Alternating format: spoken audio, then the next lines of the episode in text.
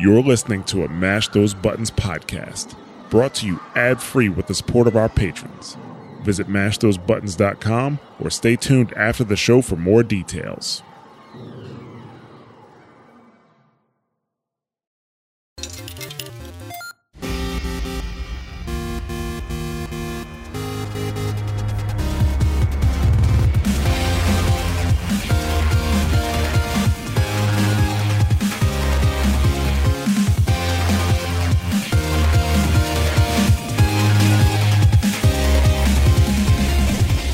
Welcome to the Mash Those Buttons show, where we cover the latest in games, community culture, and everything in between.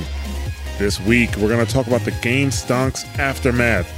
Diablo 4 and Overwatch 2, well, not being delayed, but just not coming out in 2021. And live action Zelda being a real thing that is now not a real thing. So, uh, yeah, this is episode number 39. We're recording for the week of February 1st, 2021. I am Jarrett, but you can call me Ja, and I am here with the games industry public defender and the scourge of Ironforge, Nick Zelenkevich. Hey, how's everybody doing? And here also a, a special guest tonight from Push the Point.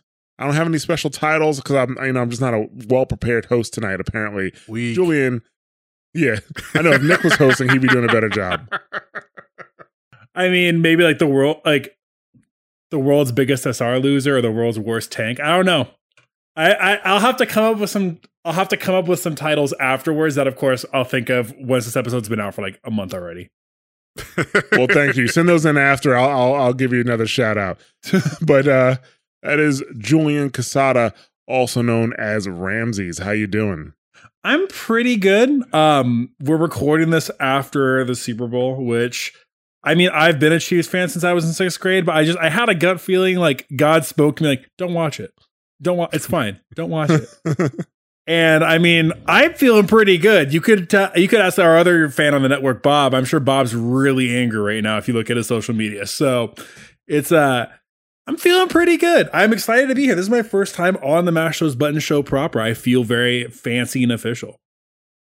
yeah, now you know you you've made it. You know that that's how you know you've made it because now you're on the Mash Those Buttons show. So congratulations. Thank you for having me. I I, sir, I feel special. All right. Well, no problem. I'm glad I could bestow this blessing on you. You know, so uh so yeah, like what do you guys uh been up to, Nick? How you been? I uh in in in preparation for the Mass Effect Legendary uh release coming out in the relatively near future.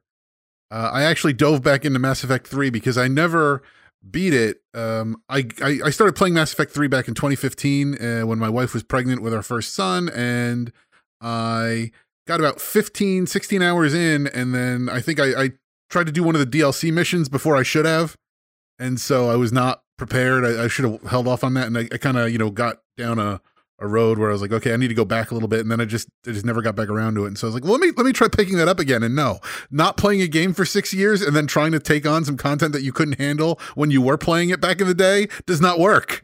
so that was No, it does not no. not. So I've I've just like, well, I'm just gonna. I, I actually went back to my my closest save at the Citadel, and I'm wandering around, and I'm like, I don't know it. I don't know what I'm doing here. Why? Like, what's? I, I so I had to just start over again. So I re-imported my save from Mass Effect 2, and I'm uh, about two hours into that now, and it. I don't know why. I don't remember if I liked it this much back then, but I'm really enjoying it. And I feel like maybe it's because I have like a vague recollection of everything that I'm doing. So it's not like I'm like going through it blankly, but um it feels a lot like like there's the one part where you meet Liara and I'm like, hey wait, this isn't this where we met Liara back in Mass Effect 1? And I don't know why I'm remembering that because it's been even longer since I played Mass Effect 1, but like uh you know, I'm really enjoying it in that regard. The one thing that got me though is there's the sequence at the beginning when the the Reapers are attacking Earth, and Shepard finds that little boy in the in the in the, the the building, and then like he sees the kid in the vent, and then of course no matter what you do, you can't get the kid out.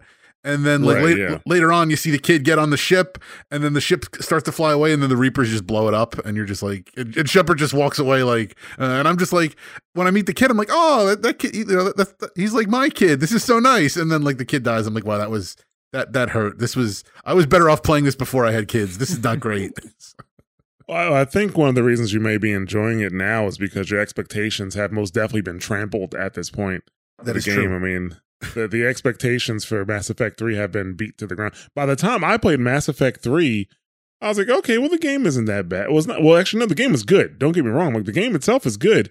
But then I played the endings. I was like, oh, yeah, they were spot on. They were definitely spot on. These are these, these not good endings. but that's, the, that's the only thing about that game that I can say. But the thing for me, and admittedly, I, the endings may completely mess this up. I still don't know everything about the endings yet. So I'm, I'm uh, for you know, it's been what eight years now since the game came out, and I'm, I'm relatively blind on that.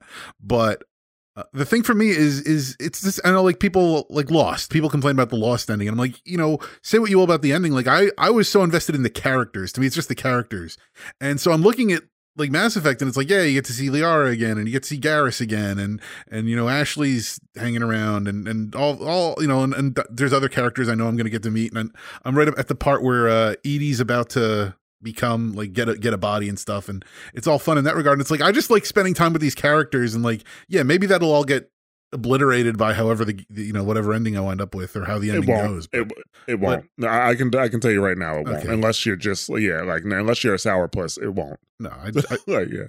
it, I'm I'm looking forward to I'm looking forward to spending time with these characters through you know to to get my Paragon run, to get my uh, Renegade run, and then probably do it all again when the Legendary Edition comes out. So it's gonna be it's gonna be a good chunk of my 2021. Mm. Um, Ramses, what about you? What you up to? You know, Ja, we played a couple. We play a couple of games together. I have this bad habit of I get into games. I I play multiplayer games that are incredibly frustrating for me. Uh, my gamer rage has subsided. I was actually telling somebody earlier this weekend I broke my first keyboard um, uh, with Bionicle: The Mask of Light back in 2002. I think like a long. so I the gamer rage has uh, ebbed and flowed over the years, but I have this problem whether it's with Overwatch or I play a lot of Teamfight Tactics now because I can throw that on and I can just beat that out in 30 minutes. Um, getting into Valorant right now too. I just don't. I have a problem where I can get so irritated with like with games that I have no hope of ever being like good enough in to compete to where like I am. I just have to step away and I can't do it for a little bit. So I'll just burn. I'll play a bunch of one game for three days. Like okay, cool. I can't touch that for like a week. Like I just I need to like not get in that headspace anymore.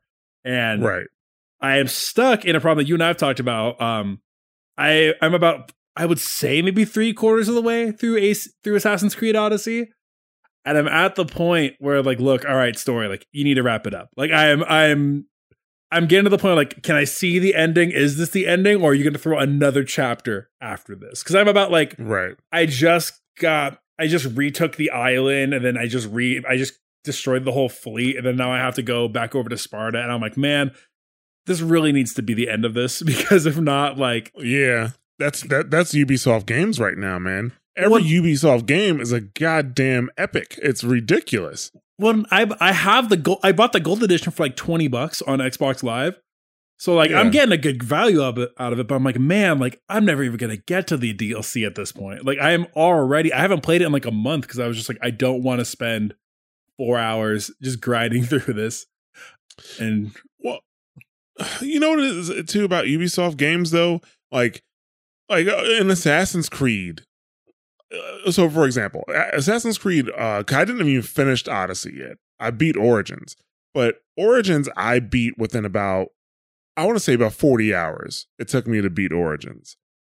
It took me 50 hours or 55 hours just to get through the regular main story of Horizon Zero Dawn. But that game felt shorter than Assassin's Creed because Ubisoft makes these like massive open world games that just have a ton of just filler in it, right? And you can tell that it's filler and it's not, and it makes you feel like you're just burning time versus a game that, you know, Horizon Zero Dawn or even Death Stranding.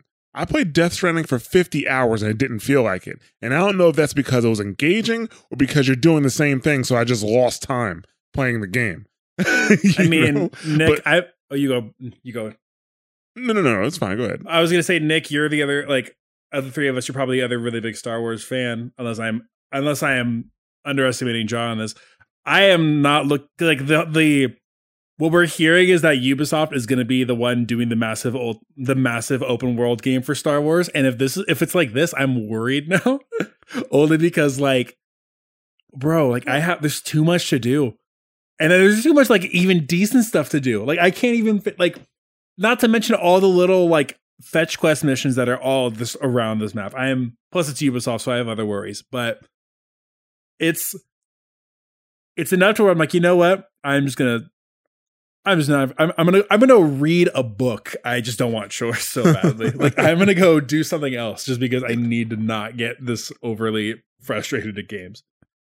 The thing is about like filler quests is unless there's something engaging about them, then like yeah, they stick out as filler quests. Like you can only be told like go kill like ten rats so many times before you're just like this is just you need to come up with better mobs for me to kill or you know and whatnot. And at least with Star Wars they should have enough from like the the the canon overall you know even if they need to kind of like pull from the uh the old eu canon if if uh if they need to kind of like you know flesh that out a little bit that like it may maybe it won't feel so bad because even though it's like oh i have to go do something stupid it's like oh but i get to do something stupid in this part of the world or in this part of the galaxy where i haven't you know i didn't get to check out before. And like oh this looks kind of cool. Like at least I'm, I'm here.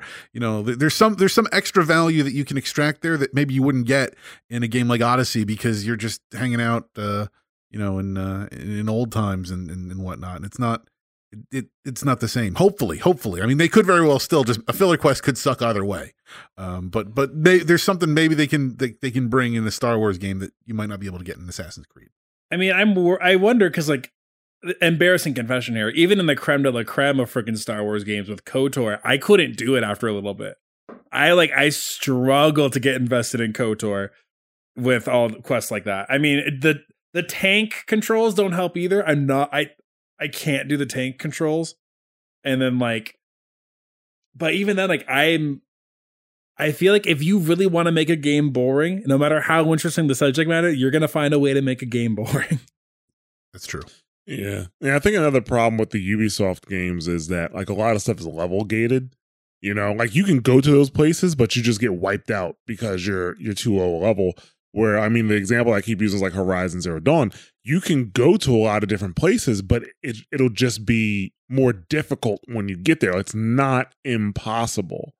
You know, like I took down the first time I played through it, I took down a rock breaker, which is a, a, a pretty tough fucking enemy to deal with in the game uh pretty early on and i thought it was like a boss boss like oh my god like this is this, this is incredibly hard. And then come to find out that like they're kind of not all over the place but in the harder areas like you'll come across them you know not unfrequently.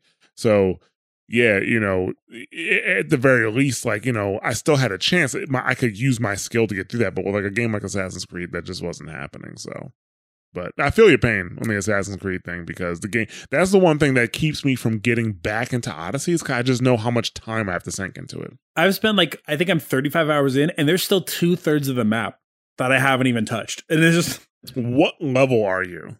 27 you still have like three level uh, sorry um eight levels to go probably before you can beat the game. oh, no. those, those, those, games end around the level 35 just to be honest with you. Oh man.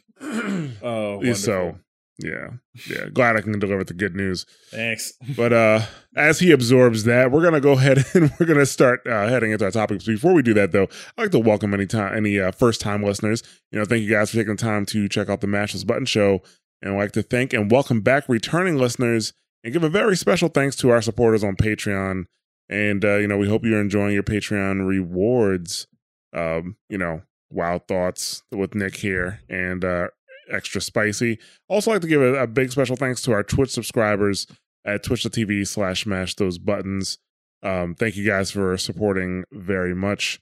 And uh, also, if you want to give us a follow on Twitter, you can. If you want to keep up with what's going on in the network, we're at twitter.com slash the MASH network.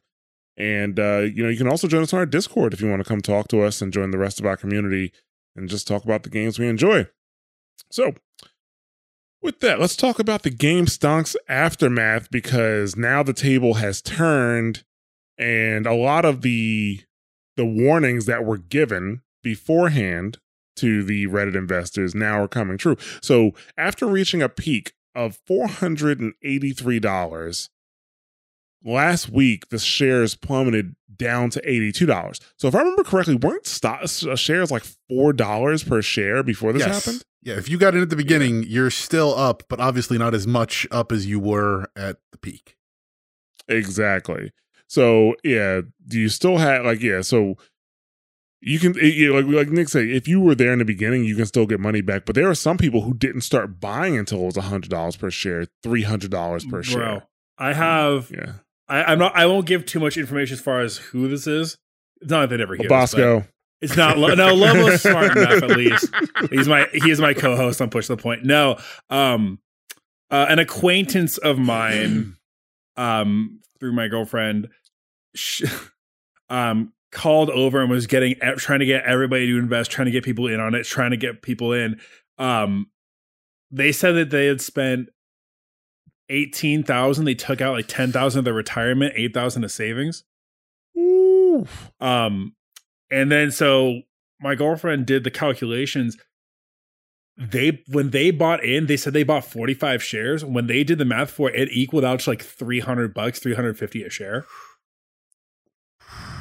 Yikes! No, no. And it's like it's one of those things where like it, it oh, man. The thing that's so funny too is you know, you know people are gonna be like, oh man, well this is this is the man screwing me over again. It's their fault. It is it's it's a hundred percent their fault. Which like there's meddling, and we'll talk about that. But like there's meddling for sure. But like never put in what you can't afford to lose. It's the basic rule of the stock market. Not even that, but there there became a point where you had to understand what was happening here and that this was no longer about making any kind of money and this was intentionally about trying to screw over the hedge funds Mhm. and any money that you threw at that you were not going to get back because the only way that you could screw over the hedge fund is to hold it until the price collapses on its own like otherwise you're letting go and you're not holding the line which is the whole point of, of, of you know this this was never this was never about making money for people. And anybody that got in it that completely misread the situation. And I, I feel bad for them to a degree because like they they they you know they didn't understand it. But at the same time it's like be careful. Like this is Yeah. on you because you didn't do your your homework properly and to, to like understand the lay of the land here. And like it's one thing like yeah if you got in at the very beginning when it was you know Uh, we'll say sub $80 but you know like the $4 or whatever if you got in at the very beginning even if you were you saw it climbing up like 100 $200 you got in there you had to know when you needed to get out to at least make your money back and you had to watch it very closely for that because and, and that's the problem is I mean, you know especially when they started restricting the trading and it peaked and then it started to come down like if you were in it for the money that's when you needed to get out but instead, you've got all those people saying, "Hold the line, hold the line," thinking, "Oh, if we hold the line, we can drive the price up higher." And and no, it, it's it, it's this is the danger, and this is this is the thing now that's going to happen is you're going to have the the the legislators and the you're going to have the you know the the banks seeing like, look, this is why we can't trust people with their own money because they they make stupid decisions like that. And to a, to a degree, they're right, but at the same time, there are plenty of people who there are plenty of people who understood what was going on here, and maybe they weren't in on the you know screw the hedge fund game, but they you know they they had you know they had their stock from when it was four dollars or whenever they had it from. They saw that it was peaking like crazy, and they were like, okay, you know what, I'm bailing now. Maybe maybe you had it at four dollars and you bailed at like two hundred dollars. You didn't hold it till the peak at four eighty or whatever. Maybe you held it past the peak and you know bailed at three hundred, whatever. You still made a killing off that. So if mm-hmm. you did it that way, yeah, you know, congratulations. You don't need me to tell you congratulations because you're sitting there with a boatload of money. But if Right, you did yeah. it, if, if you did it the other way, like you know, this is you know, this was this was not this was not an exercise for beginners. And the problem is for too many people, it was their first exposure to the stock market, and it burned them rightly.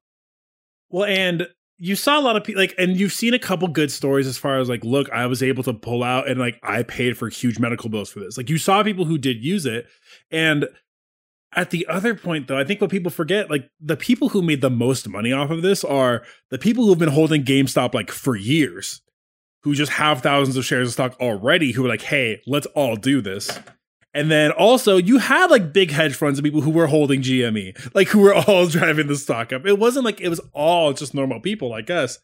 My favorite part of this entire scenario though is that they would have to quote people from Wall Street Bets and it would be like it was a username like Big Dank 420 Smoke 69 says like and like you it's and then so apparently I don't know if you guys it, it's not that interesting but there's been this whole thing too. Um, they've already started. Netflix already started reaching out, trying to get together a movie deal with people within Wall Street Bets, and you had uh, you had people who were mods on that Reddit forum for a, like a long time ago who once a movie deal started kind of getting floated around, came back in and ousted all the new mods of Wall Street Bets. Oh yeah, and tried to take over the movie deal, and then, like Oh, they had to shut it down. Like it's been like fixed up, but it's just like man, as somebody who had no money involved, it was really fun to watch. Um, Yeah. Well, it wasn't fun for everybody. So there's at least one person who lost eight hundred and fifty thousand dollars. They said, you know, he, what, what they said is his name was Silk. That was his his uh, his, his Reddit name. gonna be, says, gonna be some low grade cotton now. yeah. Says I just didn't spend enough time to research what I was doing or what the market could do to my account so quickly. This will ruin my family's event planning business. Going to have to lay off 50 employees. Jesus. Like, yeah, that's rough. That's really rough. I don't even feel bad for him. I don't. I don't feel bad for him. I feel bad for the people who work for him Yes. like when you work for a company it's like look here's the here's our agreement right i'm going to provide my services to your business you're going to pay me but at the same point like i'm kind of entrusting you to make it so that i can remain employed right I can, I can remain employed right so i need you to make good decisions at the top level and this person was not making good decisions even though they said they started uh, messing around with the stock market when COVID hit because he's an event planning business, no events are happening. Uh, so they needed a way to try to, um, you know, get some money back into the business. And yeah, this was just like the wrong, wrong thing. Eight hundred and fifty thousand dollars down the drain. You know, Well, on the on the one hand, I guess it sounds like those people might have been laid off anyway because of the pandemic. In which case, you know, whatever crazy stock decisions he made leading up to this, maybe that you know, he made out he may have made oth- other bad stock decisions. yeah, well, that's true too. But like you know, maybe he at least got the you know they they basically made it an extra year into the pandemic before he would have had to lay them off roughly. But yeah, I mean, as somebody who's been laid off, you know, multiple times. Yeah, it, it's one thing when it's like okay, like you know, th- th- like a deal or whatever didn't go through, and the company's just not going to be able to to make it another month. Like that's one thing, but it's like, oh no, like I just picked the wrong stock and, and didn't handle it properly. Right, Like, yeah. that's it's like, oh, I I know I, I picked the wrong job and betting on you as a boss. Like, oh, But it's not good. there are even other people who didn't buy that much. Like they might buy bought one or two stocks at let's say three hundred dollars a piece, and now they're losing that money, and they're like, "Oh, I needed that six hundred dollars." Then why? Like you shouldn't have invested it. You know, that's how it works. my like the thing too is I so I, I understand I I totally agree with the argument of like look you have people who are able to play like this with like stocks being able just to say we decide this business is doomed with a hedge fund manager and just like we're gonna mass short sell a stock and honestly I've done like I did a bunch of college reports on GameStop like GameStop is a good stock to short like it's it's it its business model is dying it has a horrible re- like customer reputation like I get it for sure but you love Right. I you see these arguments from people like, no, you don't understand. We we believe in this company. We believe it's like That was never it. No. that was never the No. point. Wait, if, No. if we all clap together, we can let GameStop flap its wings. no. We all have to believe. We all have to believe in Godzilla hard enough for him to be able to get back up and fight. That's yeah, Right. Uh, I don't know, man. And we'll see. Uh. like it's it's true though. Like what other hedge fund companies did, like because there's hedge funds that have interest in like. Apparently, the rumor is Robinhood's supposed to go public later this year. So they need all these hedge fund managers on their side so when they go public that there is decent interest for people to buy their stock offering. And so that's why they didn't want to afford like taking these people off. But like for them to just take like this entire thing of like it's so when stock manager when hedge fund managers and high up people do this and manipulate stock, like Jim Cramer goes on Mad Money all the time. It's like, hey everybody, go buy the stock. That definitely didn't Right. tell me to go hype up their stock. Like it's it's it's okay for for these people to do it, but like God forbid a bunch of us just meme this stock into being like eighty times its value. well, the, the, the thing is, like, the, the thing is, like, as like a, a newbie investor, like, the, one of the basic rules is just like, don't buy a stock. Like, know know a stock's value and know like what it's worth. Like you look for stocks that's like where the value doesn't match the worth. In the case of GameStop, like you said, like it's fun. It's fundamentally a bad stock. Like it, like the hedge funds were right to short it because the value of the stock was, you know, they they knew like as a declining business that's going to go down. It makes sense to short that. The problem is they they overshorted it, and that led to this whole mess. But you know, the, like look for stocks where it's like, okay, like this is this stock is worth, you know, you know, like a couple dollars, and I expect it to go up. You know, they're, they're a fun, a good business. They should be making good money. I expect it to go up. Like that's what you want to look for, and you know, like the problem is people coming in to GameStop buying it at like three hundred dollars.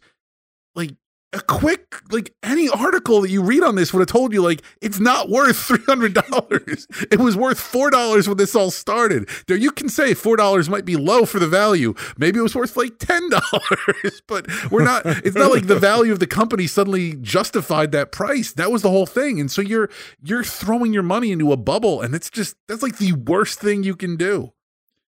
The one good tip I saw was like, hey, look, like GameStop is apparently has a really good deal and like good, pl- I guess, really good deal on the Xbox Series X. I had to. T- Ugh, that's a dumb name. Um, they have a really good deal on the Xbox Series X that's coming out, and like people were saying, like, okay, like when this is out, like this is going to be a really big boost for the stock. Like, okay, totally makes sense. But also, basic rule: diversify your portfolio. There's a whole reason why you don't go all in on just one thing. Yeah, that's Wu Tang Financial right there. you know, isn't the problem with this though that people bought something from GameStop at a at a certain price, and then when they went to sell it back, it was at a significantly reduced value. They got just a mere fraction of what they paid. That sounds familiar. Oh, uh, yeah, so I guess that'll continue to unfold. I mean, it can only unfold so much, to be honest with you. To the moon, Ja. To the moon. yeah. uh, but yeah, let's go ahead and move on. Let's talk a little bit about Diablo 4 and Overwatch 2 and the fact that they will not be out in 2021. Now, for Diablo 4, I think that was expected. Uh, if you were expecting Diablo 4 in 2021. Now, wait, Ja. Now, uh, wait. I'm gonna put on my uh, my conspiracy theorist cap here. They only said they didn't have income projections in 2021. Therefore, it could still launch in 2021. Yeah. No, I mean, a lot of things no. can happen in 2021, but it ain't going to be Overwatch and it could be Diablo 4. So, are, like, are, we saying that now is the time to short Blizzard Activision stock? Oh, they've had the most profitable year, I think, on record. That's true. Know. They did. They did actually. You're right. I think so. Yeah. They Do not short yeah, that. No. bye bye bye. yeah, they're doing great. Blizzard and uh, uh, Blizzard Activision. But uh, yeah, so during their earnings call, they said that Overwatch 2 and Diablo 4 were not expected to be part of their 2021 financials, which would suggest that they are not coming out in the fiscal year 2021, which, by the way, that's not January to December 2021. I'm pretty sure the fiscal year it starts in March or something like that. I I don't know 100%, but I think it starts in March. So we're not going to see we we're probably not going to see Overwatch 2 Diablo 4 until, you know, we're talking earliest March of 2022, right? And I doubt and I doubt that like cuz you, you, you don't have a lot of big launches in March or even April. I'm expecting a May launch for Overwatch to be honest with you. Because they actually in Diablo 3 when that came out that was also a May launch too, I think. I think it was. Uh, I remember the, the, weather getting warmer as people complained about not being able to connect to the servers. well, and it would make sense because like May is like it, to release it in May would be releasing it on Overwatch's anniversary. Right, yeah. Although fiscal so. year apparently goes from September to October. So fiscal year 2021 for, is for Activision?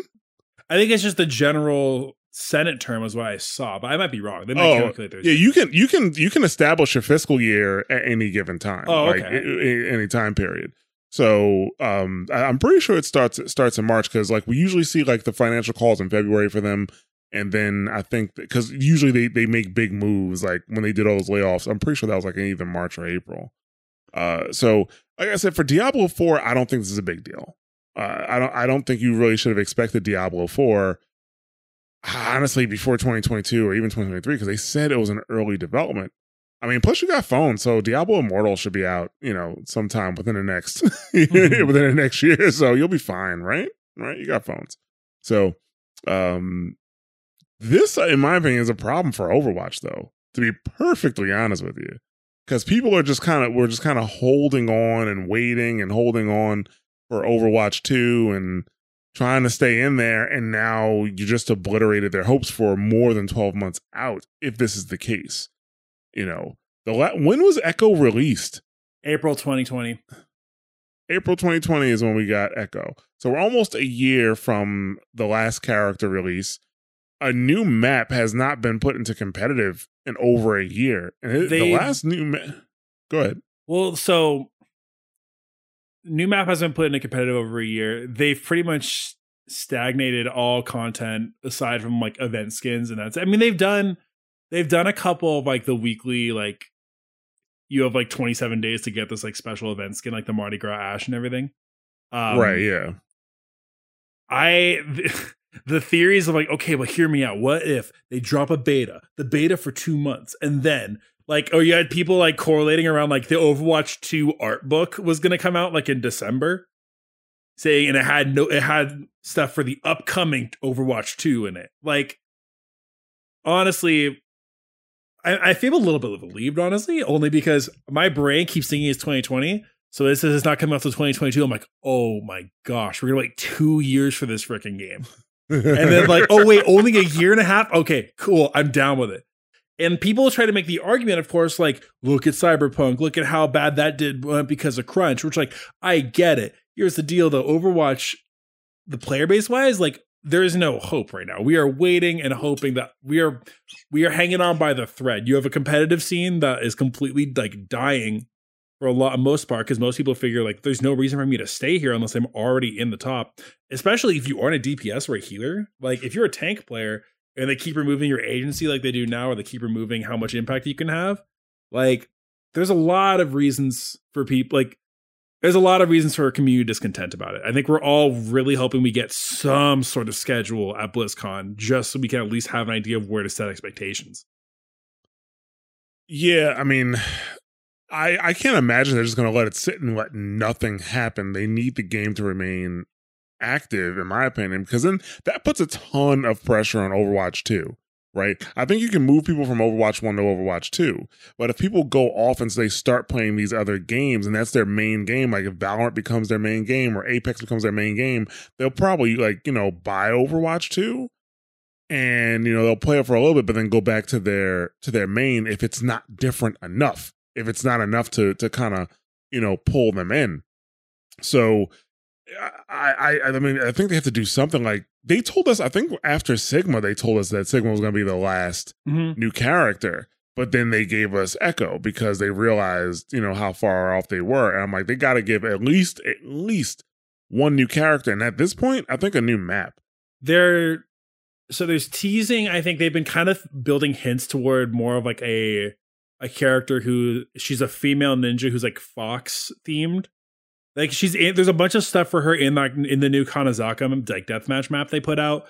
They've put out some official like image stuff like as far as like lore for her, but that's kind of the only thing we're really thinking about as far as uh, BlizzCon. Like they're going to give us that and some actual Overwatch 2 concrete news. It's also it's not like they can pull out like, well, we have the beta for you to play, or like we have something for you to play on the floor because there's no physical um there's no Right. physical con here either. So there's not even that to throw that off. Yeah, so there's I mean I can't imagine they're going to run a beta for that long though.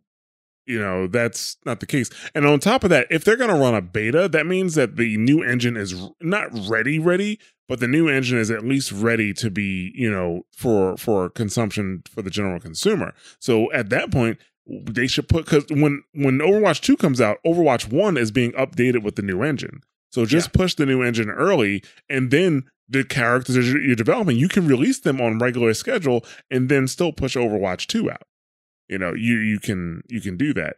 Um but uh, yeah, they I'm just curious to see what they do. I haven't seen anything for toward a new character. I mean, I'm so detached from like I'll play I'll put I'll turn Overwatch on either when I'm playing with you guys or if I just need like a brain dead activity. I hate to say it. Like if I don't feel Mhm. like thinking that hard, I'll just I'll just go into a quick play match and then you know uh, fly around his ball or something like that.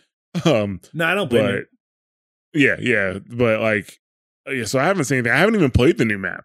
To be honest with you, I don't do deathmatch. I don't go into deathmatch. Like they've released like, have, is that the only new map they've released? They released another map, didn't they? Like another deathmatch map or something like that. The most recent map before that, I think, is Havana, and that's one Uh. from I think. I'm probably wrong. I hope I'm wrong, but I don't think I am. Um, it's. I agree with you that we need to get like the visual update needs to happen. I think part of the balance here too is that Overwatch League starts in April, and it's going to be with how the schedule looks. We're probably going to see it end in October.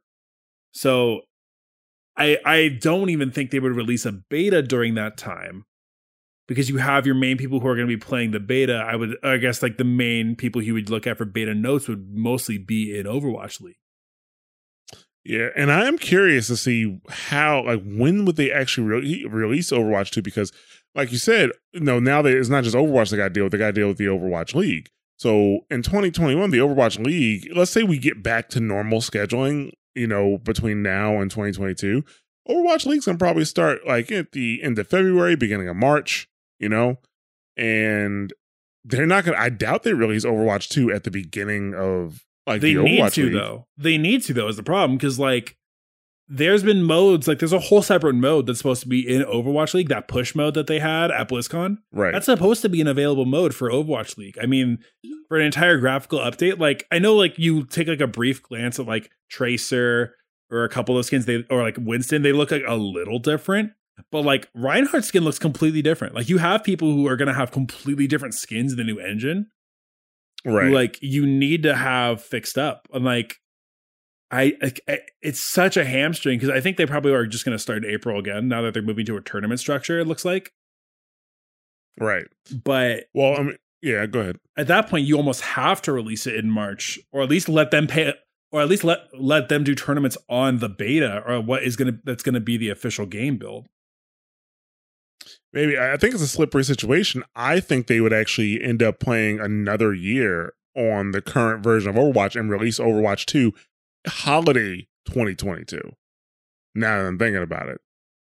Sorry, I, am My- looking at like, my I'm- I'm shoulders are tightening as you say these words. Uh, uh, I, I mean, you know, for your sake, I hope this Josh Stradamus moment does not come true. mm. Uh, but What I'm do I have thinking. to, John? What do I have to bribe you to say good things about this game? like? I'm just using the logic. It's just kind of like they they would either have to push Overwatch League or they would have to push the game. I can't imagine them having Overwatch League playing on Overwatch 2 when everybody else is still playing Overwatch 1. Go ahead, Nick. Could they do something like where they use like the Overwatch League finals to be like, and now we're gonna debut Overwatch 2. Like, here's what The it's all gonna maps look are- like and everything. And The and maps I are think- going to be different because, like, there's supposed to be different weather effects and different textures on the maps too. But they're They pros; they, can handle that. They, you know, kind of, kind of like uh, what was it Yeah. back when uh, in the Wizard or whatever when uh, they were like, "Here's Super Mario Brothers three in the competition." Enjoy mean, that. Nick, Nick, here's the problem too. Blizzard has this incredibly awful, awful. It's intentional. It's not even a habit. It's an intentional thing they do over. They're like, "What's that Ma- major tournament coming up next week?" Completely change the meta. Like it's happened all three finals, every single grand Right. finals when they've been like, "Okay," like they even said this year, we are making a patch specifically to give like a meta where you see heroes that are fun to watch. And then people were like, "This meta sucks because it's all st- it's all skill heroes and no strats." So like, I don't know, man. Like it's they've given themselves this window that is so tight. Like it's so Yeah. tight, but it's so specific and not conducive to anything. What they could do is prior to the launch of Overwatch 2, they update Overwatch 1 with the new engine, Mhm. with the new maps, because the current maps in Overwatch will still be in Overwatch 2. And I don't think they're going to make any changes to them. So they could release all that prior and then in at the end of Overwatch League, you know, Season uh, Six, release yeah. Overwatch, Season yeah. Overwatch, yeah, release Overwatch Two, which is going to have because Overwatch Two, like the draw is still going to be the single player content, like that's what it is, the co op content. Uh, so they they could end up doing that if they're looking to make something new, you know. But I I, I don't. I, it's a it's a tough call. Like I think the cleaner way to go would be to release Overwatch Two holiday of 2022. Ja, but that I've, does not bode well for the Overwatch League. Ja, I've had this nightmare scenario in my head since I saw this game at BlizzCon last year or two years ago. I I dread opening up this game. We finally get Overwatch 2, and then they hit you with the Left 4 Dead. Here's the six missions. All right, bye. And no, we're gonna have Oh, more. yeah. We're gonna have more. And then we'll do just, realize that's exactly what's going to happen. I though, know, and I'm like, like my sho- oh, my shoulders are tightening up as we speak right now, John. Like I can feel it. It's it is, and it would be so. It would be so different. Like it's been fundamental. And honestly, you and I talk for hours in our producing meetings about this every week. But like, if there had been any sort of communication from the beginning, once they started putting the screws and started like slowing stuff down, it would have been different. But like, the game already sat dormant for a year before we got anything, and then they gave us Sigma, and then they said we're done. And then we didn't, Right. even, and then we got another eight months into BlizzCon, and then they said, okay, Overwatch two, and they kind of pulled out and they said, okay, we're done. Like, and then we, every time like you've seen the player base get really, really agitated is when they finally drip out something, which is what they did with this Kanezaka stuff. Like, finally, but like it it, is something that I, I very much love and something that is very dear to my heart. I really I spend a couple minutes every week really just concerned like where is this game going to be in 2 years? Well, one thing I want to point out is that whatever their plan was for Overwatch 2 and, and Overwatch the franchise, it was obliterated by COVID because even as a WoW player, where we had our expansion and we had them coming out and saying, oh, don't worry, the transition to work from home was smooth and everything's going great, and Shadowlands is still on pace for release when we expect it to release. They announced a release date a month out from when it was supposed to release, and then, or no, two months out, two months out from, you know, there was an end of August. They said it'll be out end of October, and then a month after that, they're like, okay, we got to push it back another month. And they said, like, yeah, there were problems, you know, working from home with COVID and everything that we couldn't, you know, we weren't, you know, we needed that extra time to polish up the game and get everything smooth. And that's for you know the WoW team. You know, this is how many expansions that they've done. Their their you know their pipeline is is you know relatively smooth. I, you know they've they've gotten through hiccups in the past, um, but you know they know what they're doing. And I have to think that whatever the plan was for the Overwatch team, especially if they were looking to expand the team or anything like that, that's extra difficult with you know what's going on and everybody working from home and I, I don't know that we can look back at whatever they might have been thinking when they announced Overwatch 2 and you know even even for the subsequent year with you know giving us uh, uh Echo when they did that they they have to know like the the game plan has completely changed. And yeah they may still be looking at the same 2022 release date if that's what they were ever looking at but I think they have to understand they understand like something's got to change. They have to have something they have to have something in their pocket to pull out for Overwatch at BlizzConline I'd, I'd be amazed if they didn't So if we were playing uh, Phoenix Wright right now, that objection thing would be coming up, like as you were speaking, uh, because I'm gonna I'm gonna say this. Like you're correct. Th- COVID has most definitely affected the development of Overwatch 2 and delayed it. I- I'm sure of it. However, if you listen to Watchpoint Radio, right, uh, before this, when me and Bob were on it, one of the things that we I, I constantly talked about was how they how oh, I should how, how I felt they mismanaged the brand and mismanaged the development of the brand, right? They should have started development of Overwatch 2 in 2017. Easy. In my opinion, maybe even 2016. Because okay, oh yeah, some let's let's, let's actually say I'm gonna give them benefit of the doubt. Sometime in 2017, latest, latest 2018. And this is why. 2016 COVID was coming yeah. 2016 in Overwatch through 2017, we got our first wave of how they handled events, right? Uh, you know, we got the first one we got was Summer Games. Oh, that's great. Oh, and that comes with Lucio Ball. Oh, now we have this co-op game in in, in Halloween. The Christmas update wasn't that great, but then after that, I think after Christmas, you had uh, Lunar New Year. What, Lunar New Year, which is cool. Brought in CTF, which is not so cool. And then you had archives, and that was the thing. That was it. Archives was the coolest thing that they had made all year. And the one thing you heard from the community in in an overwhelming loud voice was they wanted more archives. We want more of this. That got an incredible response. And we literally had to wait an entire year to get new content like that, right? Because what happened? Well, now the events are just on repeat. Copa Lucio Ball, um, Halloween Terror. I think they added Mei Snowball Fight the second year. Um, I don't think they did anything different to to for Lunar New Year There's a new event. It's called like it's Bounty Hunter or something. I haven't played it yet. this year. Yeah. Th- that came this year. Yeah. Yeah. Okay. No, th- this Yeah, year. okay. It- I don't count brawls because you can make your own with the goddamn workshop tools they have. oh, for sure. yeah. Yeah. Well, and, But, and to um, that point, they've coasted a little bit where it's been like, oh, but like, look at all these cool workshop tools. And they set up like, we're going to incorporate this into like, we're going to highlight these, we're going to show these. And they did that for a month. And then all of a sudden, it's just in the, Yeah. you have to find them all. You said coasted a little bit. They coasted a fucking lot. Like oh, I just they- mean on the workshop, but no, it's Yeah, like they just like so it was like if if if 2016 release was they were at the top of the hill, they sat on a skateboard and just went down the hill, and now and like from 2016 or 2017 till now, they have just been coasting on that same momentum, which is almost at a halt at this point because they should have said, "Hey, we got a really great response from this archives."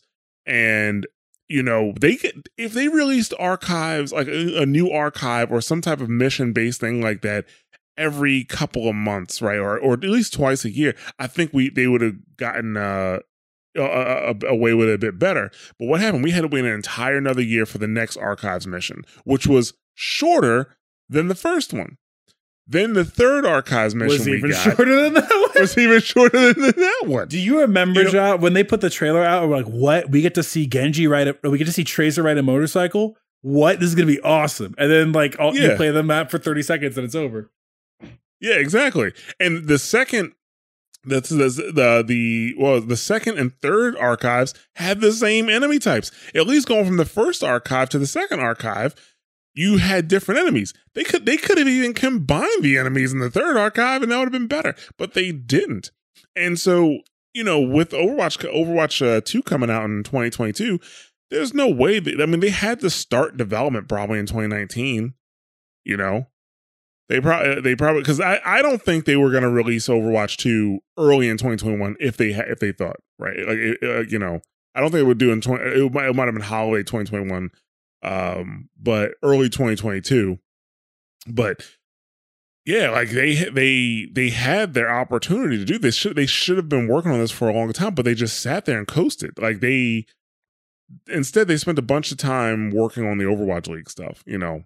Well, and which yeah go ahead. here's my last thing on it because I know you and I specifically, we will be here another two hours complaining about this. yeah You've sold all the Funko Pops you're going to sell at this point. You've sold all the T-shirts you're going to sell at this point. I have All been around, like, all my friend like oh you've you've sold enough what's the you've sold enough loot crates at this point like all the people who are going to be tertiary into it because of how much they like the characters have moved on to other things at this point. point and i mean i went to Right. college with plenty of people who played overwatch i never played the game with them ever they were like yeah like i don't really play but like i like these characters and you have reached the point now where like and i worry with overwatch 2 like I don't know if there's going to be as much fresh blood because people have such a bad taste in their mouth still. Like, I, I worry this is the golden goose IP wise that they may have already killed in like 2020 and we're still here.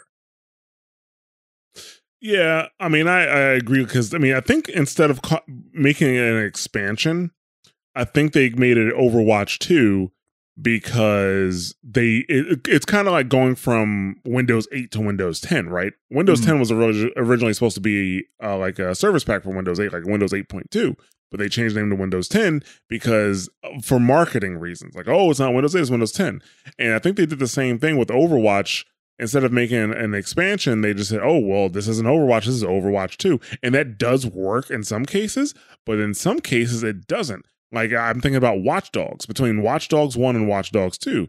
Like Watch Dogs 2 is actually a really good game. Long because it's a fucking Ubisoft game, but it is a good game. And a lot of people didn't even give it a shot because of Watch Dogs 1. And that could end up being the same thing. If the game isn't drastically different, which I don't think they're going to make it drastically different, you know, because then they might alienate the current player base they have. They promised to reboot comp, remember? They've said a couple different times they're going to completely change how the competitive system works, which is like, okay, if you have that in the pipe, it definitely it desperately needs it. Just do it now. Right. And they, they may they may do that or sooner than later. We have to see. But yeah, I definitely do believe they they they definitely need to do something. BlizzCon, like that's that's that opening ceremony for for for BlizzCon. Dude, just start with Overwatch, like because that's the one. Last year start with Diablo. This year start with Overwatch. You know, It's just going to be J. Allen Brack being like, we've heard and we're sorry. Anyway, here's the Overwatch anime and we're done. Like, ugh. Uh, so, all right. So, yeah, let's go ahead and move on. So, the director for Ori and the Blind Forest, and I guess also Ori and Will of the Wisps, he calls out Cyberpunk 2077, No Man's Sky, and Peter Molyneux, calling them snake oil salesmen. And uh, I'll just uh, read a little bit what he said here. Well, first of all, I'll read from this article on TechSpot a little bit. It says a director of Moon Studios, Thomas Mahler, wrote about wrote a post on Reset Era titled "Why Are Gamers So Eager to Trust and Forgive the Snake Oil Salesman?" I can answer that question. That's an easy answer. It's because the group of gamers that like you know were sold snake oil before have moved on, and now you have a new group of gamers to sell snake oil to. That's why, like, it's a cycle. That's, Like you'll always have, you know, that's what the snake oil sales, salesman does. They move to a town, they sell everybody the crap snake oil, and then they move on to another town where nobody knows what they're selling. And everybody in the first town is like, "Oh, we bought all this stupid snake oil. What the fuck?" Yeah, exactly. So it's like you, you know, the cyberpunk was some people's first, you know, this is going to be a game changing thing, but a lot of us remember other game changing games and how they went. So he started with Peter Molyneux. He says he was the master of telling of, of instead of telling you what my product is, let me just go wild with what I think it could be and get you all excited. And that was fine until you actually put your money down, and then the game was nothing like what Peter was hyping it up to be. That's accurate. That I is fair. I listened to a great podcast recently from uh, Wizard and the Bruiser talking about it, where he would bring up stuff like where they talked about how Peter Molyneux would get people in trouble for that, where he would just go off and he would say these things, and literally he would go back to the studio, and you'd have Devs be like, "We can't do this. Do you want the game to run, or do you want us to do this?" Like the example everyone uses is the idea of like the if you take an acorn and you drop it in the ground, that acorn will turn to a tree over the lifetime of the game, and you can keep coming back and visiting that acorn tree as it grows. And they were like, Peter, if we did that, you couldn't do anything else on the disc. That's the entire like like uh so the snake oil thing is so funny to me though. Like I love what you said. Nick. like that's the whole point. You move on. Like yeah. Dude, like so, yeah, that that was Peter Molyneux, which is like hundred percent true. And even though I'll admit I still enjoy his games, like they are way overpromised, but when they come out, they're still good games, like Black and White, way overpromised. Still made a good game, you know. Um, he said this about Hello Games. He said uh, they released a bunch of updates, so let's forget about the initial lies and deception, and hey, let's actually shower them with awards again because he finally kind of sort of delivered on what he said the game would be years earlier.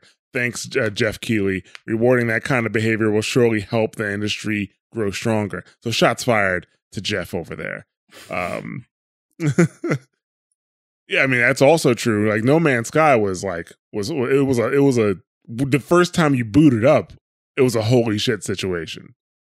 Like honestly, like just dropping into the game itself was like, wow, this sucks. You know, I I enjoyed it. I, I I enjoyed it for that first month. I just didn't have time to go back to it because I had other stuff going on. But I guess to the I the argument you can make is if it was that good, I would have said, "So screw the other stuff. I'm going to keep playing No Man's Sky."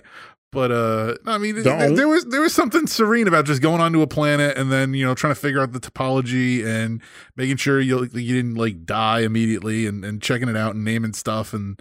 But yeah, no. But what they've done to that game, I mean, they've completely reworked it. So you know, but but I mean, that's the thing is like, cr- cr- see, I feel like like Hello Studios here is getting like a like you know what Molyneux is a snake oil salesman. I don't think anybody's. I, I think Molyneux would agree with that. and you know, like and CD Projekt Red, they've got their own problems that we've gone over every week now for like six weeks. So Yeah. th- that's that, that's his own thing. But I feel like you know somebody like like like you know like like hello like they they bit off more than they can chew and maybe they knew that and maybe this was their plan all along but i don't i don't think so. I think they you know i still don't understand how they've been able to make all these changes if nobody's buying the like I, I, the game must still be selling. Like where is their revenue coming from?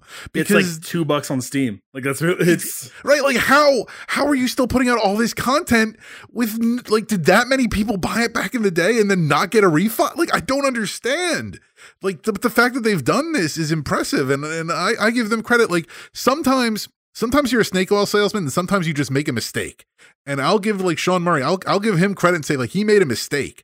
Like Molyneux's done this enough. We know you know he's up to. CD Projekt Red made mistakes in different ways, and that. But I don't know. You know, and I, I don't necessarily want think they get the benefit of the doubt. But but Yeah, but I'll give Nick- Hello Studios, the, the- you know, I'll, I'll I'll give them a pass. Nick, I'm gonna have to give you a very solid fuck you on that because, like, no, like I remember like those interviews like that he had beforehand, and You want the Colbert? videos that You on showed Colbert show? I remember that too. Yeah, and no, like it was nowhere near, Oh no, nowhere near what they promised. oh I'm not saying I'm not saying that the game was at all like what they promised. I'm not saying that. Don't get me wrong. I'm saying though, for what it was, I enjoyed it. And it was like I still, you know, was comfortable with that. You're absolutely right. The game was nothing like what they promised. They were they were talking about like, oh, you'd see other people, and then like nobody's seeing anybody, and like, yeah, the, the, like, yeah, no, that I'm. Not, yes, you're you're absolutely right there. But I'm just saying, like, I still enjoyed it for what it was. my favorite thing that came out of that game was there was a meme that was created or a video created where you know somebody takes the video they showed at E3 and they have the Jurassic Park music and you know John saying welcome to Jurassic Park and they have the music playing and then right when the music is supposed to like the big crescendo or whatever you call it supposed to happen they have somebody playing it on the harmonica instead. Because like you know it, I have to see if I can pull that video up because that shit was so funny. Like it really engulfs like you know the mood that players had going from what you saw at E3 to what was actually in the game itself. Well, and I think I almost feel differently about the two studios. And granted, I haven't played No Man's Sky or Fable, but I've just kind of hearing the stories and doing a little bit of the research. I almost feel, and I, I'm gonna get the fuck you from on this. I almost feel sympathetic in the idea of like you overpromise and then crap, I have to deliver this. I have to come out. I have to come through with this. And granted, you still did it, and you still like broke everybody, and like it's not good and I'm like, none of this is like in defense, but I just feel, I think I have a bit of, a different feeling with it because CD Projekt Red straight up lied. And granted, they everybody lied. Honestly, that isn't a great, but like the, thing that sticks out in my head is that CD Projekt Red straight up said this looks exactly the same on these two consoles. Like here is the Xbox One version we're going to show you right now. Look at how well that plays. Look at how all how good all this is. Like there is straight up lies talked about, and like the whole demo is honestly fake from E3, is what we're hearing. Like there is straight up bait and switches that were showing up, and then when it comes out, we like when it comes out, all of a sudden you. I think what's irritating is you have all these people who are to sit here and defend the stank oils, and I was like, well, no, they're to patch it, it's to be fine. Which, no, like you don't like that's if I'm putting my sixty dollars into this game, it needs to be fine from the get go not a month and a half in. Yeah, exactly. Back in my day, games couldn't get patches, so whatever happened happened. Aw, man. that was it. Job back in the prehistoric era when they showed up to the arcade with the new motherboard for Street Fighter 3, like give it the turbo. oh yeah, like back in my day, the game that you got was the game that you got. that that was it. Uh, but yeah, he also talked about CD Projekt Red. He said the here the entire CD PR PR department took all of the cues from what worked for Molyneux and Murray and just went completely apeshit with it. Every video released by CD Projekt Red or CDPR was carefully crafted to create pictures in players' minds that was just insanely compelling. They stopped just short of outright saying that this thing would cure cancer. The strategy resulted in sensational 8 million pre orders. He's right, though, Mm. because So the one thing I was worried about going into Cyberpunk, the one thing I was worried about going into Cyberpunk and when we were doing Night City Stories, or as we're doing Night City Stories now, was that they said you can finish the game before you get to the ending. We are trying to figure out how to do that. because we haven't. I thought I was worried that I'd accidentally fall into that trap. We're like, well, how? How do you do it? What you do is you play it on a PS4 and then just turn it off as soon as you start. yeah, dude, it's like how? Like, you know, how sway? Like, how do you do it? but like, uh, yeah, no, like we, we can't figure out how to do it. But yeah, they definitely the way they made it seem like because I think I wasn't even hyped for for Cyberpunk. I wasn't hyped for Cyberpunk. I was just like, I just took the information they gave me. I was like, okay, well, based off of what they're saying about the RPG systems, it sounds like they're trying to bring the tabletop experience to video games. False. That is not what happened. They want they made a Grand Theft Auto in first person is what they attempted to do, except they're not Rockstar. So yeah, uh, it, when somebody tries to make a GTA clone, and they're and yeah, like it makes you appreciate how hard Rockstar works to make that happen. You know, well, and so. I think the two things about that is that didn't devs and people talk about that they had thought the game was going to be coming out next year. That like there were people they wanted they wanted to push the game out to next year. Like, and that's why I think where you have issues is like, and people are always going to blame the devs for it because just they're the ones who made the thing.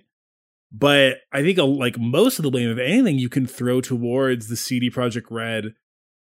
I don't know marketing department. I think for having for physically saying anything, but I'm I don't remember what you would even call it, whether it be like the executive board or like shareholders or whatever, just like the people who are making these decisions about when this game needs to come out, what needs to be promised, like what is who are delivering the overhead orders, like what needs to happen.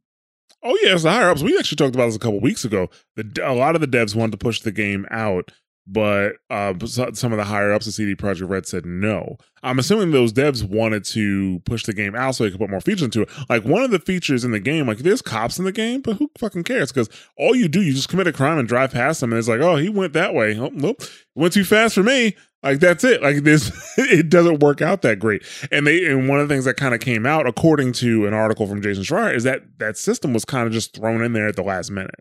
So. Mm. Uh, yeah, I mean, there's I go ahead. There's an excellent Crowbcat video where it's 45 minutes of just everything CD Projekt Red promised and then it not being in the game. And then they compare these things of like game things that other games can do.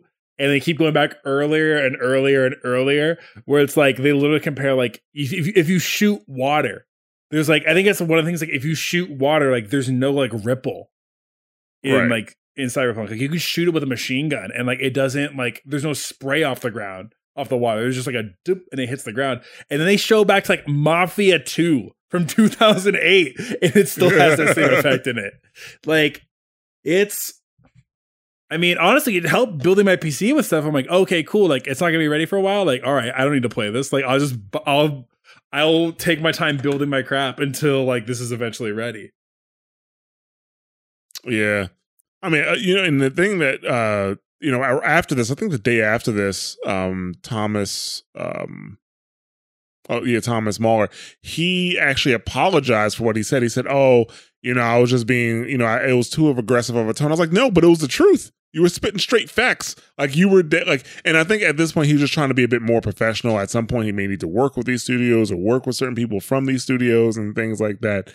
And um, yeah, like now, like he was just telling the truth. Like it's how like we feel. So he went from being like you know a consumer or like you know like I, like I shouldn't say an honest person, but more consumer oriented or more. He, he was actually even speaking from a more concern from a business perspective. You know, because if you break consumer confidence, that's a huge issue. I mean, that's how the crash happened before in the '80s because consumer confidence was broken, and um, that hurts everybody and then he got he kind of got a bit more professional. And don't get me wrong, I'm not like mad at him or anything like that. Just but he he said you know he didn't handle it in the best way, but no lies detected. This is all straight facts, you know, straight facts. So there's a reason uh, why like Nintendo generally has a well regarded reputation because they they tend to release their games when they're ready. They don't put stuff out early. Whereas, that is you know, true. You know, uh, you know, and and and other developers, you know, not so much. And it's you know, it, you know, it's it's one of those things where within the within the industry, you know, people who are paying attention, we know, okay, you know, like I'm pretty sure next time CD Projekt Red releases a game, we're all going to be a little more you know, leery eyed about it. Will we? You know, will think, we? Well, most of us yeah. will. Some of us will. Oh, no, no, okay, let's get one thing clear about okay, CD Projekt yes, Red. Us, yes, but it's it shows like what you said earlier, though. There was a new crop of, sna- of people to be harvested by the snake oil salesman who only saw the final product. People forget that Witcher 3 freaking the horse was flying up into the air for the first month and a half of that game. like that game was crazy broken at the beginning.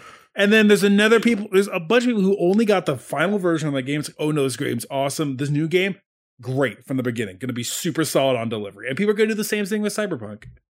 So no, what see, well, the thing about The Witcher is that after they fixed the bugs, it was a really great game. It might be one of the best RPGs ever created in games.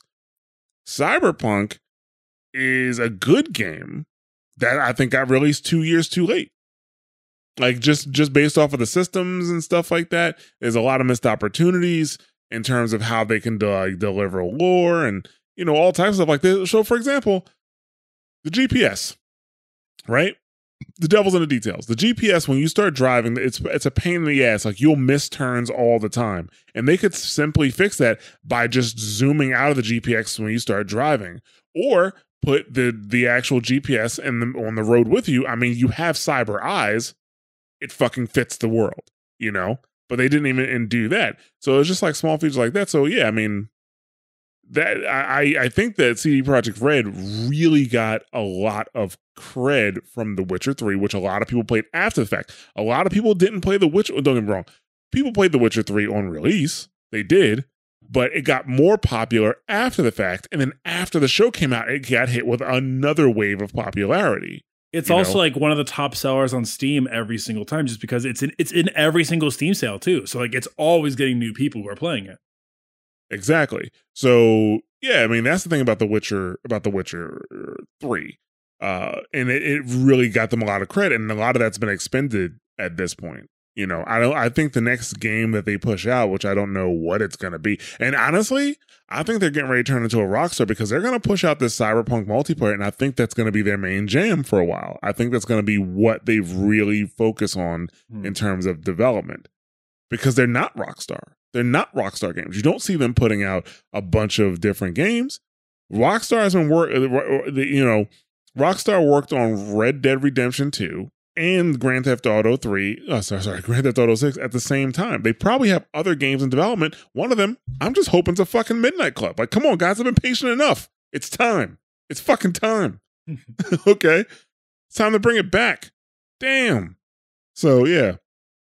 Uh, and I don't want another. I don't want them to fucking sell the franchise. I to give them to another publisher or another developer. I want them to fucking make it. You guys can do it. Just follow. Just you know, just one request before I die.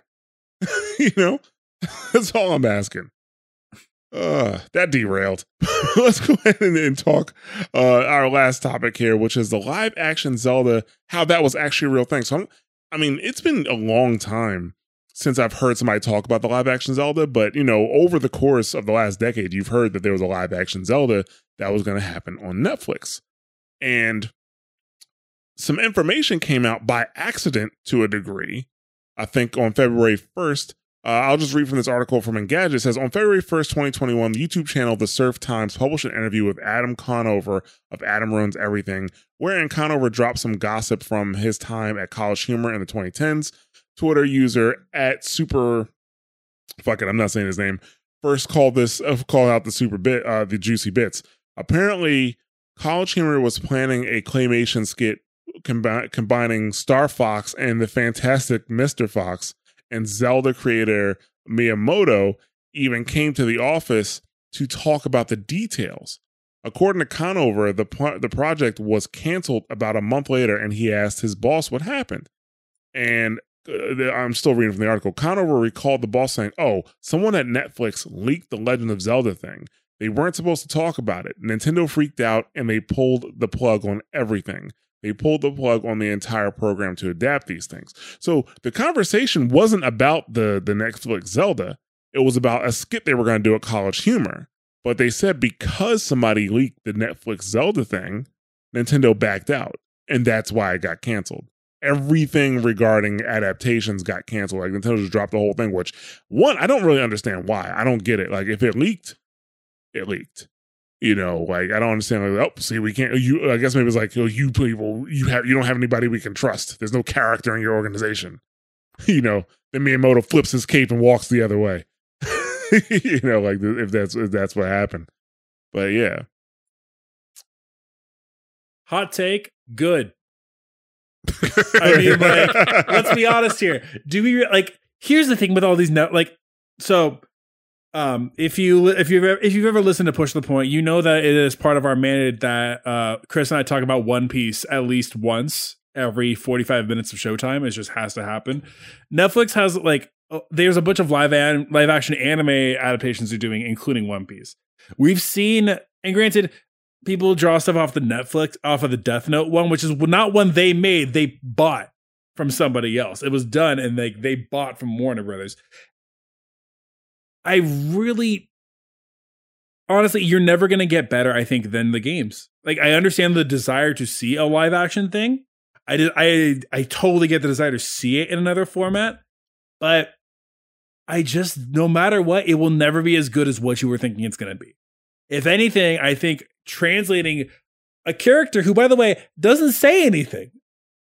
Translating like the whole point is that Link doesn't have a personality. He's the player insert character. Like yeah, translating a voiceless character and that entire world into something complete into a live action series. I just don't think. I think the line of it being good is so paper thin. I think it. would I think it would have been really bad. I think may, honestly they might have dodged a bullet with this one. I remember the 80s Legend of Zelda cartoon, and I think if they had gone in that style, I think they could have made it work. Excuse me. like, that or Link, Link had personality there. He was not a player insert. Yo, but when's the Captain N movie coming out though? Yes. Yeah. When's You know what? I was gonna bring it that. I think the best representation of of Link I've ever seen in a cartoon was on Captain N. It was an episode where they like they met up. He was a bit of a dick to end, but like, wouldn't you be? Like, you're the fucking hero of Hyrule. I'm a hot shot with the Master Sword. you know what I'm saying? Like, it makes sense. So yeah, uh, yeah. yeah. So yeah, it, the the Legend of Zelda Netflix series got dropped because somebody couldn't keep their fucking mouth shut. But I, I agree with Ramses. I didn't think it was gonna be that great. Like you're just not gonna like it's it's it's a it's a it's a it's a silent character. Like you don't want to give him a voice. Like it's the player insert. Just like why there should never be a Half Life movie that involves Gordon Freeman. You can make a Half Life movie without Gordon Freeman, and I think you'll be okay. What about the Uh, Master but- Chief movie? What about the Halo movie? Well, you could do that. and Master Chief has a voice. I forget it's true. yeah. yeah, Um, Chief isn't Chief is not a player insert. I just wonder, like, so I think something that I think is interesting to draw parallels with is that Super Nintendo World just finally opened in Japan, and Right. they're there's they're working on it here in America. COVID delayed the expansion of like the new park they were building, but the big thing you can tell is like yes, they are super protective of their IP, ex- on everything except for merchandising. I would say because you can buy some really crappy Mario cereal if you really want to find it, but like they're so protective of how people experience their IP in those kinds of ways. I think like I totally understand the idea of all right, if these people are going to be this callous and like this uncaring with how important this IP is, we don't want to work with them. It does make you wonder if they canceled all projects though, what else besides the Zelda series was going on? Well, clearly the college humor skit. So I don't know. I, I wonder what besides like if other projects besides Zelda, like if Zelda was like going to be the main thing like they entered with. Because realistically, I don't know what other properties you're going to like maybe Star Fox, but like I don't know what other properties you could really do that would translate well into a movie. uh animated or live action. Just in general. Like I don't know if I don't know what story there is to tell really in a non-video game format with something like Mario Brothers. Or what the, we've seen what a Donkey Kong cartoon can be. And yes, it completely mismanages the source material, but like I think part of the allure of those characters is that they are so simple and that they are so easy just to latch onto and play with. You you can make a Metroid movie. That'd be fucking dope. Bro, give me the dark, gritty, noir inspired F Zero movie. Yeah. Give me Drive the, with Ryan Gosling, but it's this F Zero movie F-Zero. Give me ice oh climbers. yeah. The ice cleaners. Yeah. So so many possibilities. But yeah, with that, we're gonna go ahead and start closing things down here. Uh you like thank you for listening. Thanks thanks Ramses for coming on to the show. Happy to be here. Thanks for having me. Uh, no problem. Love to have you. Uh let's see what's coming up this week. Oh, what came up what happened what we what did we have this week on Mash Those Buttons? So we had a new Warcraft Reloaded, we had a new Ready Room. Uh, Warcraft Reloaded is for WoW Classic. If you didn't know, Ready Room is our podcast about the community that supports the podcast Dropping Spicy. So we have a podcast for our podcast. Our podcast community is awesome. Uh, but yeah, that Ready Room, generally speaking, goes over the polls and uh, community interactions and stuff like that. Uh, we also had a new double tap for the uh, fighting games. We had a new Dropping Spicy for Apex Legends, a new WoW Talk that came out. We also had new WoW Thoughts uh, that dropped on Patreon this week. That is a weekly show that Nick is doing. And um, yeah, we had a new Night City Stories after taking a week off because I wasn't feeling so great. Uh, but yeah, we should be back on schedule with that. Uh, so yeah, like I said, I'd like to thank everybody for listening.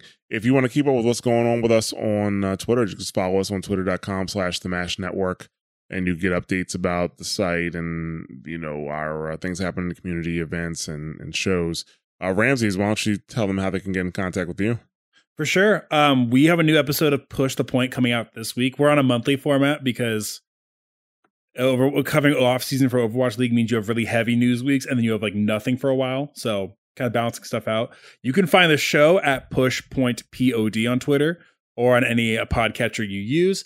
Uh, you can find me personally at Ramses underscore OW. Um, and yeah, we're doing, in case you're interested, we are doing game night this coming Saturday, the 13th. Uh, a little bit late on the announcement, but we're doing game night this Saturday, the 13th, on the Mash Those Buttons Discord server. And we'll announce it on the episode proper, but we're going to be announcing our new 4v4 deathmatch Overwatch tournament happening next month in March. Uh, coming out, and the links for that will be in the podcast Discord. So go through, and yeah, thanks again so much for having me, Jaw. This is this has been a dream come true for sure. Also, I would like to start uh, last thing. I want to start a side podcast called Wow Thoughts, and it'll just be us having thoughts about other things that don't have to do with World of Warcraft, but it'll just be us taking the piss out of Nick's show every week. I'm fine with it. uh nick why don't you tell them where they can find you I am at WookieBH on Twitter. You can also find me here on the Mash Those Buttons Network on WoW Talk, where we talk about Warcraft Guild and uh, news stuff, and also on The Tauren and the Goblin, where we talk about Warcraft story and lore, and also on WoW Thoughts, as mentioned, uh, which is on the Patreon feed, uh, where I just talk about what I think about WoW. All right, yeah, you can find me on Twitter at Josh Stradamus. You can also find me uh, streaming on our Twitch channel, which is twitch.tv slash mash those buttons. Uh, usually on Fridays, streaming GTFO right now. And uh, we'd also like to have you join our Discord community. Like I said earlier, that's mash.gg slash Discord, and you can come meet up with us or, you know, just talk, join our community, talk about games, and, you know, tell us you agree, disagree. Did you think uh, No Man's Sky was everything it should have been? Or that black and white was fine? You know, talk to us, let us know. Are you okay with the dull, with, with the, with the lull and Overwatch content and think we're being dicks about it? You let us know. Probably not, though. Um, I encourage you guys to uh, you know contact us with comments and questions, so you can reach out uh, via the Discord or Twitter or even uh, email at contact at mash.gg. And uh, if you want to help us out, one of the best ways to do that is to share the show with others and to rate and review the show on your podcast platform of choice. And if you want to take support a bit further, you can actually find multiple ways to support us on the Mash Those Buttons website, which is mashthosebuttons.com slash support dash us. And uh, there are a few different ways you can support either like via Patreon, where you will get, you know, uh, which is patreon.com slash mash those buttons, and you can, uh, you know, help support starting with tiers at $1 and gain early access to content as well as exclusive content. Uh, you can drop a Twitch sub if you want to to help support that way. We do have a Teespring store, which is teespring.com slash store slash mash those buttons. Uh, but you can also do things like, you know, buy games via our humble affiliate links and even just, you know, send us a, a one-time donation with a PayPal if you if you like. Uh, but like I said, that's mashthosebuttons.com slash support dash us. And with that, we're done. You know, I encourage you guys to stay tuned after the show to hear more about Mash Those Buttons. And I hope you guys have a good evening or day. Safe out there.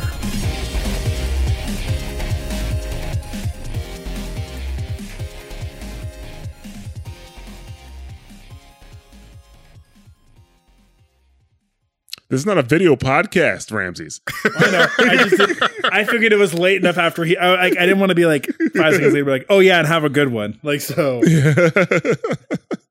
it's fine. We can stop recording. It's fine. Okay. Leave that all in.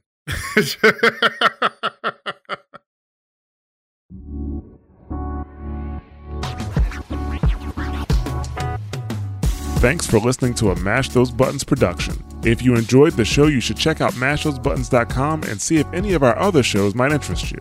All of our shows are available on your podcast platform of choice like Apple Podcasts, Google Podcasts, Spotify, and more. If you enjoy our content, you can help support Mash Those Buttons by becoming a patron at patreon.com slash mash those buttons, where you can receive Patreon bonuses for as little as $1 a month. You can connect with Mash Those Buttons at twitter.com slash the Mash Network, facebook.com slash mash those buttons, or join our Discord at mash.gg slash discord.